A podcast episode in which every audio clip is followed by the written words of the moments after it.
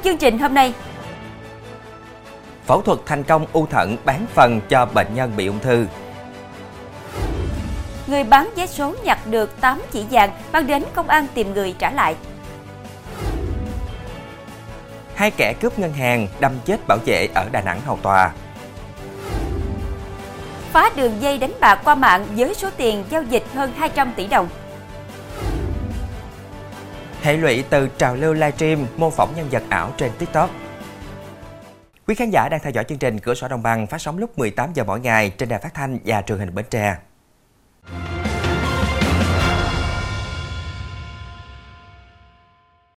Thưa quý vị, thông tin từ Bệnh viện Đa khoa Trung ương Cần Thơ cho biết, vừa phẫu thuật nội soi cắt thận bán phần thành công cho một bệnh nhân. Đáng chú ý, trước đó bệnh nhân không có triệu chứng gì lạ thể hiện bệnh lý. Khi đi khám sức khỏe định kỳ, bất ngờ phát hiện ung thư thận giai đoạn đầu nên nhanh chóng được phẫu thuật nội soi giúp bảo toàn thận. Bệnh nhân H 44 tuổi ở quận Cái Răng, thành phố Cần Thơ đến bệnh viện Đa khoa Trung ương Cần Thơ khám với tình trạng khối u thận trái đang mang trong mình. Anh H cho biết, sức khỏe anh bình thường, hoàn toàn không có triệu chứng gì lạ, không đau lưng, không tiểu máu. Khối u của anh chỉ được phát hiện tình cờ qua siêu âm khi khám sức khỏe định kỳ. Chụp các lớp vi tính xác định u cực dưới thận trái khoảng 2 cm, nghi ngờ ung thư. Bệnh nhân được chỉ định nhập viện tại khoa ngoại thận tiết niệu theo dõi và điều trị. Sau đó các bác sĩ quyết định phẫu thuật cắt thận bán phần bằng phương pháp phẫu thuật nội soi. Hiện tại sau 5 ngày phẫu thuật, bệnh nhân ổn định, tiểu vàng trong, ống dẫn lưu đã rút, vết mổ khô, chức năng thận tốt, siêu âm ổ bụng không có hình ảnh bất thường. Thưa quý vị, số vàng này do bà Quỳnh Thị Tho, 64 tuổi, là người bán vé số dạo ở thành phố Sa Đéc, tỉnh Đồng Tháp, nhặt được và có hành động đẹp là mang đến công an nhờ tìm người đánh rơi.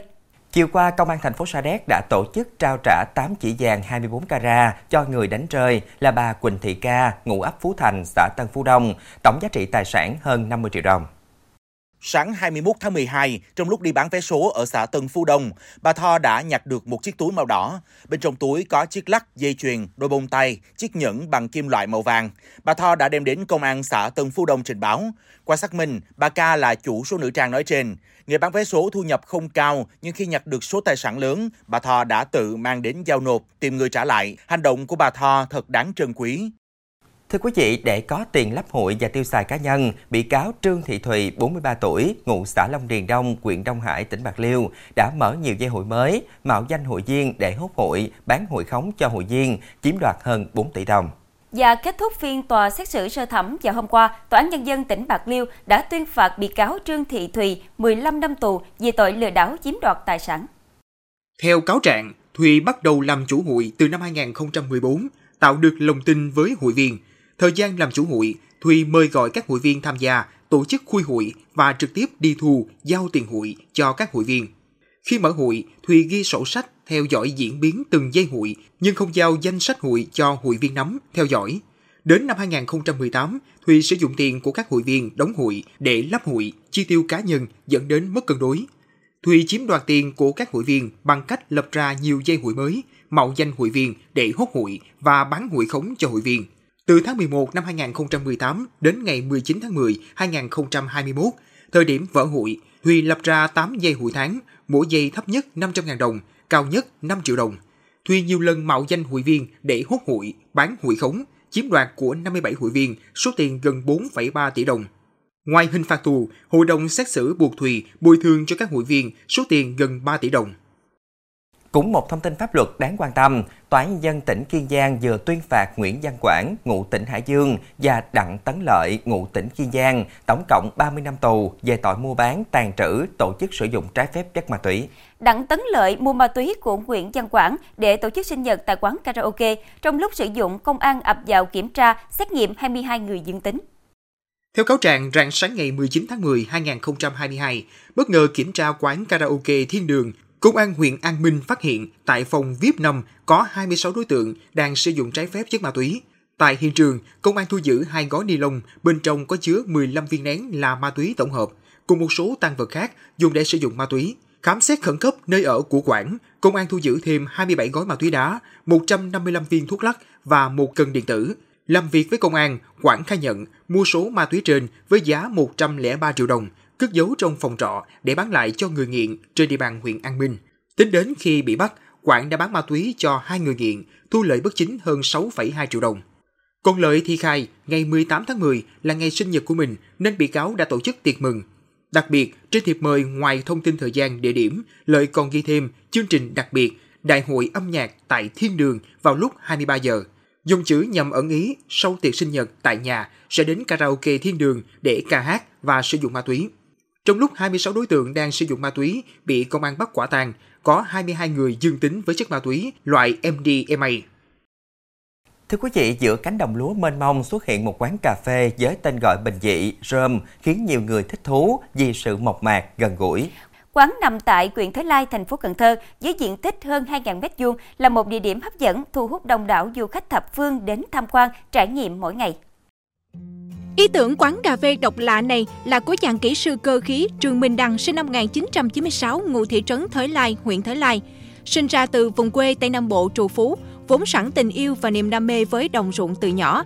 Minh Đăng nung nấu ý tưởng sau khi học xong đại học sẽ trở về quê nhà khởi nghiệp mô hình quán cà phê, hướng tới phong cách vừa trẻ trung vừa đậm chất miền Tây sông nước. Khi trở về quê hương, Minh Đăng cùng bạn tìm thuê một mảnh đất để xây dựng một quán cà phê nhỏ. Tình cờ tìm thấy một khu đất lý tưởng, bao quanh là vườn cây và đồng ruộng bát ngát. Thế là quán cà phê Rome ra đời vào đầu năm 2023. Đúng như tên gọi, quán cà phê Rome xuất hiện như một viên ngọc quý giữa cánh đồng nước nổi mênh mông. Khi đến đây, du khách có thể ngắm nhìn những đám mây trôi qua trời, cảm nhận làn gió mát lành mang theo hương vị phù sa mùa nước nổi và thưởng thức ly cà phê thơm ngon nguyên chất.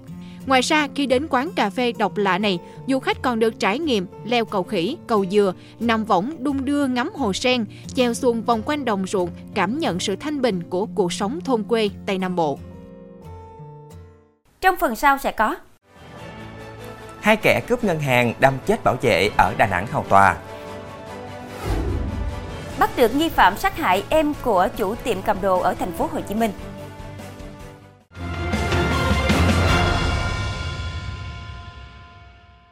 Thưa quý vị, sáng nay Tòa án Nhân dân thành phố Đà Nẵng mở phiên xét xử sơ thẩm vụ án đặc biệt nghiêm trọng cướp ngân hàng, đâm chết nhân viên bảo vệ, xử lưu động tại quận Ngũ Hành Sơn. Hai bị cáo là Nguyễn Mạnh Cường, 25 tuổi, ngụ huyện Quế Sơn, Quảng Nam và Trần Văn Trí, 22 tuổi, ngụ huyện Hòa Giang, thành phố Đà Nẵng theo cáo trạng khoảng 13 giờ 45 phút ngày 22 tháng 11, Cường cùng Trí bàn bạc lên kế hoạch đi cướp ngân hàng. Cường và Trí đã chuẩn bị công cụ phương tiện gồm mua một khẩu súng quân dụng kèm 6 viên đạn, một con dao, áo, mũ, túi sách, găng tay, xe máy đến phòng giao dịch ngân hàng BIDV số 169 Ngũ Hành Sơn chi nhánh sông Hàn, phường Mỹ An, quận Ngũ Hành Sơn. Sau đó, Trí rút khẩu súng ngắn bắn một phát chỉ thiên lên trần nhà. Cường cầm dao uy hiếp nhân viên ngân hàng nhằm cướp toàn bộ số tiền có trong ngân hàng. Thời điểm này tại ngân hàng có tổng số tiền là hơn 2 tỷ 200 triệu đồng. Tuy nhiên, nhân viên ngân hàng bấm còi báo động nên Cường và Trí chưa lấy được tiền mà bỏ chạy ra ngoài để tẩu thoát. Lúc trốn chạy thì Cường và Trí bị ông Trần Minh Thành là bảo vệ ngân hàng truy đuổi. Cường đã dùng dao đâm một nhát vào vùng lưng của ông Thành, vết thương gây rách phổi, suy hô hấp, trụy tim mạch và làm ông Thành tử vong. Hai đối tượng bị bắt ngay sau đó. Tại phiên xét xử sơ thẩm, từ sáng sớm nay nhiều người dân đã đến hội trường nhà văn hóa trên đường Trần Văn Đáng, quận Ngũ Hành Sơn để theo dõi phiên tòa. Người tham dự đa phần là giới trẻ. Theo Tòa án Nhân dân thành phố Đà Nẵng, phiên tòa diễn ra lưu động nhằm tăng cường săn đe cảnh tỉnh những ai có ý định vi phạm pháp luật Liên quan vụ em trai chủ tiệm cầm đồ trên Hương Lộ 2, phường Bình Trị Đông, quận Bình Tân, thành phố Hồ Chí Minh bị đâm tử vong, công an quận Bình Tân đang tạm giữ Hứa Minh Quân 30 tuổi và Nguyễn Văn Giao 38 tuổi cùng có hộ khẩu thường trú tại tỉnh Sóc Trăng để điều tra. Theo điều tra, khoảng 15 giờ 50 phút ngày 26 tháng 12, tại số 560 Hương Lộ 2, phường Bình Trị Đông xảy ra va chạm giao thông giữa Hứa Minh Quân điều khiển xe hiệu Novo với một thanh niên chạy xe Future – sau đó Quân đã đánh thanh niên xảy ra va chạm với mình. Thế vậy chủ tiệm cầm đồ chạy ra can ngăn và hai xe máy va chạm sau đó rời đi. Khoảng 10 phút sau, Quân và Giao quay lại trước tiệm cầm đồ rồi Quân dùng dao tấn công anh Tê, là em trai của chủ tiệm cầm đồ này. Sau khi gây án, cả hai bỏ chạy trên đường Hương Lộ 2 theo hướng về bệnh viện Bình Tân. Anh Tê được người nhà đưa đến bệnh viện cấp cứu nhưng tử vong sau đó. Công an quận Bình Tân nhanh chóng có mặt ở hiện trường, phối hợp với phòng cảnh sát hình sự PC02, công an quận 6, quận 11, quận 5 bắt được Quân và Giao chỉ sau vài giờ. Tại cơ quan điều tra, Quân đã thừa nhận hành vi sát hại anh Tê, còn Giao là người đi cùng. Thưa quý vị, Phòng An ninh mạng và Phòng chống tội phạm sử dụng công nghệ cao, Công an tỉnh Nam Định vừa điều tra triệt phá một đường dây tổ chức đánh bạc và đánh bạc có tính chất quy mô lớn trên cổng game VN168. Chỉ tính riêng từ đầu năm 2023 đến nay, số tiền giao dịch đánh bạc lên đến hơn 200 tỷ đồng. Bước đầu, cơ quan công an xác định đường dây gồm có 8 đối tượng. Các đối tượng này có hộ khẩu thường trú tại nhiều tỉnh thành khác nhau trên cả nước. Tại cơ quan công an, các đối tượng đều thừa nhận hành vi tổ chức đánh bạc và đánh bạc bằng hình thức game trực tuyến. Từ tháng 2 năm 2023 đến nay, các đối tượng đã quảng bá kêu gọi được khoảng hơn 3.500 tài khoản tham gia. Số tiền giao dịch hoạt động đánh bạc một ngày khoảng từ 500 triệu đến 600 triệu đồng. Ước tính từ đầu năm 2023 đến nay, số tiền giao dịch đánh bạc trên mạng trên cổng game VN 168 lên đến trên 200 tỷ đồng. Vụ việc đã được bàn giao cho cơ quan cảnh sát điều tra công an tỉnh Nam Định thụ lý điều tra theo thẩm quyền. Thưa quý vị, việc chùa Ba Vàng đang trưng bày và đưa ra thông tin xá lợi tóc Đức Phật 2.600 năm đang khiến nhiều người hoài nghi khi trên mạng xã hội bày bán xá lợi với hình dáng tương tự có giá 500.000 đồng một sợi. Chùa Ba Vàng còn đưa ra thông tin xá lợi tóc là vô cùng linh thiêng, cao quý, cho nên những ai dù chỉ một lần cung kính, đảnh lễ, chiêm bái, cúng dường cũng được vô lượng phúc báo cho hiện đời và nhiều đời về sau. Bởi năng lực của Đức Phật vẫn còn đang hiện diện trên thế gian này thông qua xá lợi tóc chuyển động, cho nên khi chúng ta bạch Phật thì Ngài vẫn gia hộ. Theo đó, trên fanpage và website của Chùa Ba Vàng đưa ra thông tin rằng xá lợi được trưng bày là 108 sợi tóc mà Đức Phật tự tay nhổ trên đầu mình, trao cho hai thương buôn người Myanmar từ 2.600 năm trước. Đáng chú ý, Chùa Ba Vàng còn đăng tải đoạn clip ghi lại cảnh xá lợi tóc Đức Phật nói trên có thể chuyển động, kèm thông tin rằng trải qua 2.600 năm, sợi tóc vẫn còn nguyên vẹn hàng vạn nhân dân Phật tử đã tận mắt chứng kiến sợi tóc quay liên tục với nhiều hình dáng khác nhau. Dù xung quanh không có gì để căng kéo hay điều khiển, khác hoàn toàn so với tóc của người bình thường. Trước thông tin nói trên, Thượng tọa Thích Đạo Hiển, Phó Chủ tịch Hội đồng trị sự Giáo hội Phật giáo Việt Nam tỉnh Quảng Ninh cho biết, chưa nắm được thông tin về việc chùa Ba Vàng trưng bày xá lợi tóc Đức Phật có từ 2.600 năm trước. Giáo hội cũng chưa nhận được thông tin liên quan. Ngay sau khi thông tin gây xôn xao dư luận, nhiều người cũng tìm thấy sản phẩm có hình dạng tương tự được bày bán trên sàn giao dịch thương mại với giá 500.000 đồng một sợi và cũng có thể chuyển động. Tài khoản đăng tải trên Facebook còn khẳng định đây là cỏ pili, một loại cỏ khô được tìm thấy ở nhiều nơi, và khi gặp khí hậu, độ ẩm nhất định cũng sẽ tự chuyển động. Cỏ pili là loài cỏ có tên khoa học là Hesperopogon constatus, còn có tên gọi là cỏ giáo đen là một loại cỏ bụi nhiệt đới được phân bố rộng tại nhiều khu vực trên thế giới, từ Nam Phi, Nam Á, Bắc Úc, phía nam khu vực Bắc Mỹ đến cả quần đảo Hawaii của Mỹ. Cỏ Billy khi phát triển có thể cao đến 1,5 mét. Loại cỏ này thích nghi tốt với nhiều điều kiện khí hậu khác nhau, từ khô đến ẩm ướt. Cỏ Billy thường mọc hoang nhưng đôi khi loại cỏ này cũng được con người trồng để làm cảnh quan hoặc làm thức ăn cho gia súc. Những bụi cỏ Billy cũng có tác dụng giữ đất chống xói mòn đất. Người Hawaii bản địa còn sử dụng cỏ pili để làm mái lợp nhà. Hạt giống của pili có kiểu dáng khá đặc biệt, bao gồm một đầu nhọn và một phần thân dài. Đặc biệt, hạt giống cỏ pili có khả năng thức tỉnh khi tiếp xúc với nước và độ ẩm. Khi bị ướt hoặc gặp độ ẩm thích hợp, hạt giống của cỏ pili sẽ co giãn và uốn cong liên tục tạo thành sự chuyển động. Trong phần sau của chương trình, Pháp tháp Eiffel phải đóng cửa do đình công. Hệ lụy từ trào lưu livestream mô phỏng nhân vật ảo trên TikTok.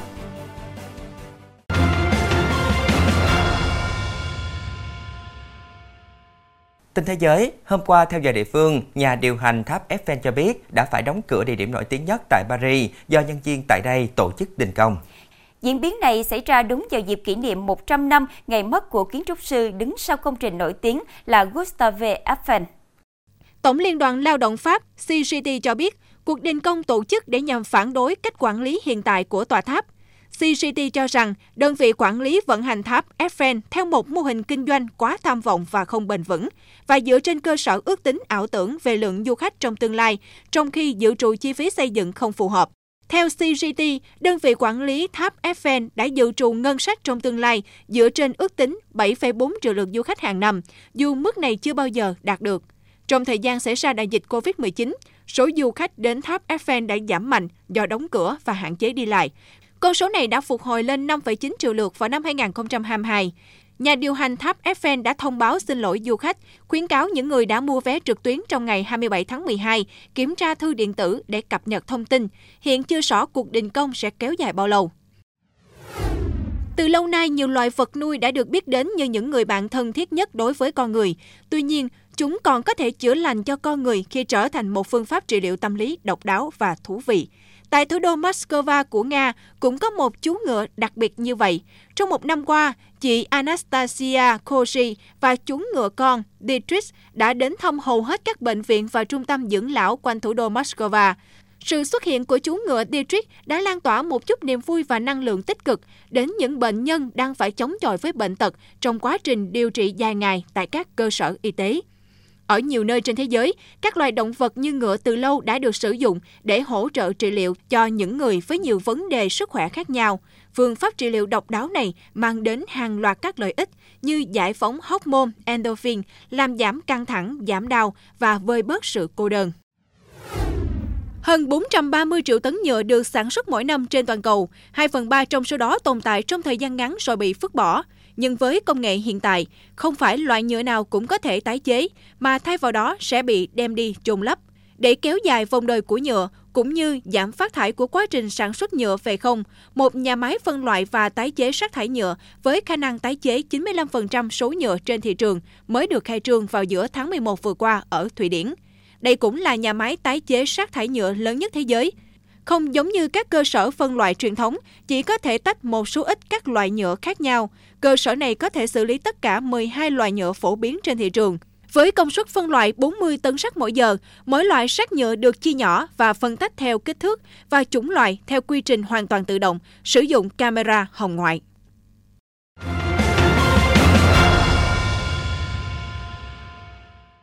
Thưa quý vị, càng làm trò khó hiểu hay độc lạ, thậm chí càng bộc lộ trạng thái vô tri, người livestream mô phỏng nhân vật ảo trên mạng xã hội TikTok sẽ nhận được những món quà có ký hiệu đồng xu hoặc hoa hồng, rồi quy đổi ra giá trị tiền tương ứng.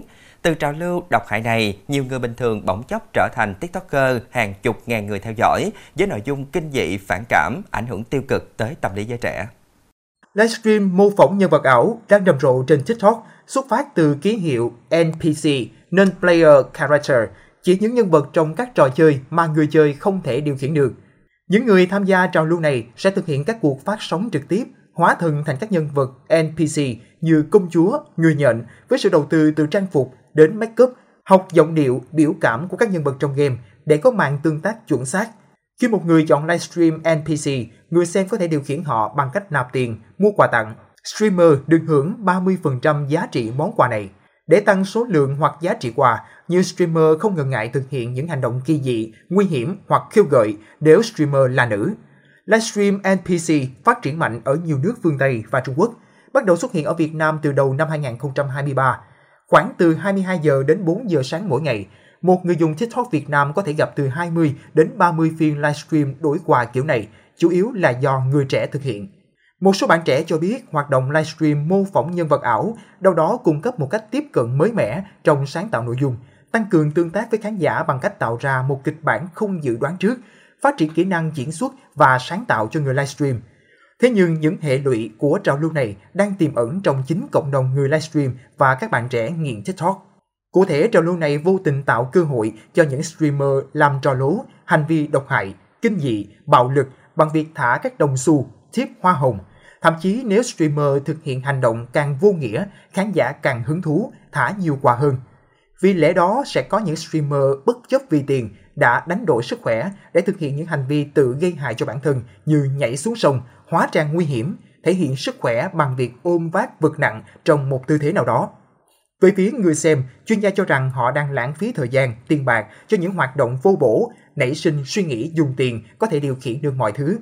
Việc thu lợi lớn từ các phiên livestream khiến cho người trẻ nảy sinh ảo tưởng rằng không cần kiến thức hay lao động vất vả vẫn được hưởng thụ. Trước thực trạng trên, tiến sĩ Vũ Thu Hương cho rằng cơ quan quản lý nhà nước cần có những biện pháp ngăn chặn từ đầu, không để các video có cơ hội phát tán. Nhưng quan trọng nhất là người sáng tạo nội dung cần phân định đúng sai, tránh nhận thức lệch lạc về cách thức kiếm tiền. Công việc chân chính phải làm từ sức lực, trí tuệ và tạo ra sản phẩm phục vụ cộng đồng, xã hội, thay vì những hành động nhảm nhí, vì tiền mà bất chấp tất cả. Thưa quý vị, có thể nói mạng xã hội TikTok đang dần chiếm xu thế với hàng ngàn những thông tin độc đáo mới lạ, thu hút sự tò mò của người xem. Tuy nhiên, trong hàng hà sa số những nội dung trên TikTok, không phải nội dung nào cũng an toàn. Do đó, người dùng mạng xã hội phải thật tỉnh táo, biết phân định đúng sai để tránh bị ảnh hưởng tiêu cực bởi thế giới ảo. Thông tin vừa rồi cũng đã khép lại chương trình hôm nay. Hẹn gặp lại quý khán giả vào lúc 18 giờ ngày mai trên đài phát thanh và truyền hình Bến Tre. Quỳnh Dương Hải Đăng xin kính chào tạm biệt và kính chúc quý khán giả có một buổi tối với thật nhiều điều tốt lành.